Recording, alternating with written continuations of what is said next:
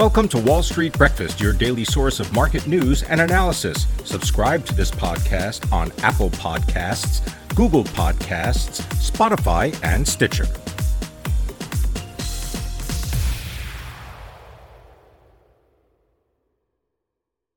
Good morning. It's Tuesday, December 21st. I'm Pim Fox. Coming up, our top stories include the Omicron variant hits home, new vehicle mileage standards are being set, and the NHL is on ice. Those stories and more, but first, let's check markets. U.S. equity futures are higher by 1%. Dow futures are showing a gain of more than 300 points, as the Biden administration is due to announce today a plan to fight the Omicron variant with half a billion free at home COVID 19 testing kits due to be distributed, along with the deployment of federal emergency assistance teams to hard hit states. The yield on the 10 year Treasury is 1.44%. Front month Brent crude futures are up more than 1% at $72 a barrel. Gold is higher by a tenth of a percent at $1,796 an ounce, and Bitcoin is gaining more than 6% at over $48,000. In Europe at midday, the Stoxx Europe 600 is showing a gain of 1%, while stocks in Asia closed higher. In pre market trading, Micron technology shares are up almost 8% after reporting strong results and provided a better than expected forecast for the current quarter. Nike shares are 3.5% higher after posting earnings and sales that topped analyst expectations. And the shares of Rite Aid are adding nearly 5% after reporting results that exceeded analyst estimates. Now, our top stories. The Omicron variant has caused more than 70% of recent COVID 19 cases in the United States. That's according to the Centers for Disease Control and Prevention. The CDC said that Omicron has overtaken the Delta variant of the coronavirus in many parts of the U.S., now making up more than 90% of cases. New York State reported a record number of COVID 19 infections for the fourth consecutive day Monday, with more than 23,000 people testing positive for the virus. And the White House said a mid level staffer who had been in proximity to President Biden for roughly 30 minutes last week had tested positive for COVID 19. President Biden tested negative for COVID 19 earlier Monday and will undergo another test on Wednesday. The staffer was in proximity to President Biden during a Friday flight on Air Force One. The Biden administration raised fuel efficiency standards for passenger cars and light duty trucks.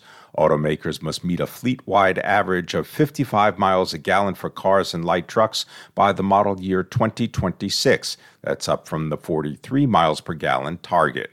The fleet wide mileage standard for the current 2021 model year is 40 miles per gallon and Canada's second most popular province, Quebec, ordered the immediate closure of schools, bars, movie theaters, and gyms after recording a surge in COVID 19 cases tied to the Omicron variant. And the National Hockey League and its players agreed to pause play until next week because of coronavirus issues, becoming the first North American professional sports league to completely suspend games amid the rapid rise of the Omicron variant. In other news, Barring a major discovery in the coming days, the oil and gas industry will deliver its worst exploration year since 1946. That's according to data compiled by Rystad Energy. As the industry has moved to shale production, it has moved away from the wildcatter business model of oil exploration. The Biden administration will make an additional 20,000 H 2B seasonal guest worker visas available to employers ahead of the winter hiring season.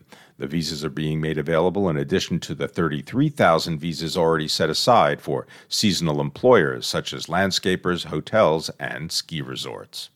In company news, Ares Management's funds, managed by the Ares Real Estate Group, has acquired two portfolios consisting of 75 industrial properties totaling 12 million square feet for nearly $2 billion. General Mills reported revenue that beat estimates, but earnings were lower than estimated. Embraer urban air mobility business Eve Holding is combining with a special purpose acquisition company to go public in a transaction that values the company at about $3 billion. Eve is merging with the SPAC Zanite Acquisition Corp., a blank check company that focuses on the aviation sector.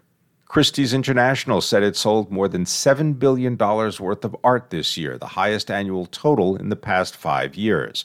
Rival auction house Phillips said it achieved the company best with more than a billion dollars in sales, while Sotheby's reported sales of more than $7 billion, a record for the company. China Mobile is planning to raise more than $7.5 billion through a listing in Shanghai, which would be one of the largest equity fundraisings so far this year. Italian luxury fashion company Zegna went public after combining with a U.S. special purpose acquisition company at an estimated enterprise value of more than $3 billion. Spider Man No Way Home has grossed $260 million in its domestic box office debut, both a pandemic record and the second best opening of all time. Biogen has cut in half the price of its Alzheimer's drug after sales fell short of expectations because health insurers have been reluctant to pay for the first treatment. Biogen said it would now charge a list price of $28,000 a year.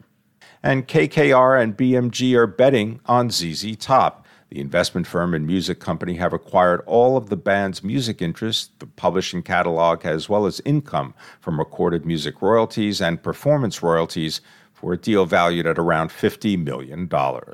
And waterfront mansion on Miami's Star Island has sold for $75 million, setting a Miami sales record.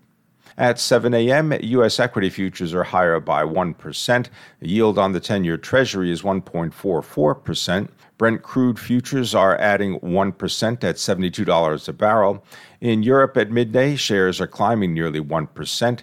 Gold is higher by a tenth of a percent at $1,796 an ounce, and Bitcoin trades at over $48,000. Coming up, the U.S. current account balance for the third quarter is published at 8:30 a.m. Eastern.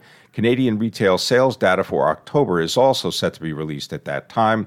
The U.S. will sell $20 billion worth of 20-year bonds at 1 p.m. And President Biden delivers remarks on the status of the U.S. fight against the pandemic at 2:30 p.m. Eastern. Also, BlackBerry and AAR Corp are among the companies reporting results. Thanks for listening and have a successful day. That concludes today's Wall Street Breakfast. Thank you for listening. For the best news and analysis on the web, go to seekingalpha.com. To subscribe to this podcast, go to Apple Podcasts, Google Podcasts, Spotify, and Stitcher. You can sign up for our other podcasts, Alpha Trader and the Cannabis Investing Podcast, on those platforms as well.